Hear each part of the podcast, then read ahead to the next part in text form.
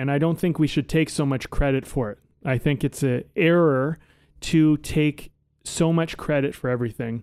I think it's a double edged sword too because we love it when we get a win because we get to say, look at me, I made the right choice. I'm so great. But we hate it when we take a loss and we make a mistake. But you live by the sword you you know you wield. So you know one of the one of the things I would say, I mean, just as an artist practice, I would say don't take so much credit for everything.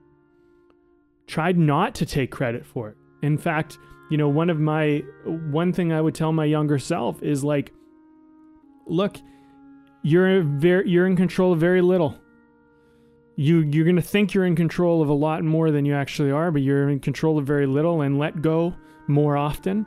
And you know, and and that's where I would say, you know, trust your instinct go with the moment, follow your heart, do the things that that feel true and right and be authentic and, and recognize that where those feelings and thoughts and sensations are coming from are not really anything more than an internal guiding system that you have no idea where that came from and why it's there. And and you got to let go of your mind and your logical thought about what you think is the right thing to do and the best thing to do and then every now and then you need to learn the wisdom of when to override it.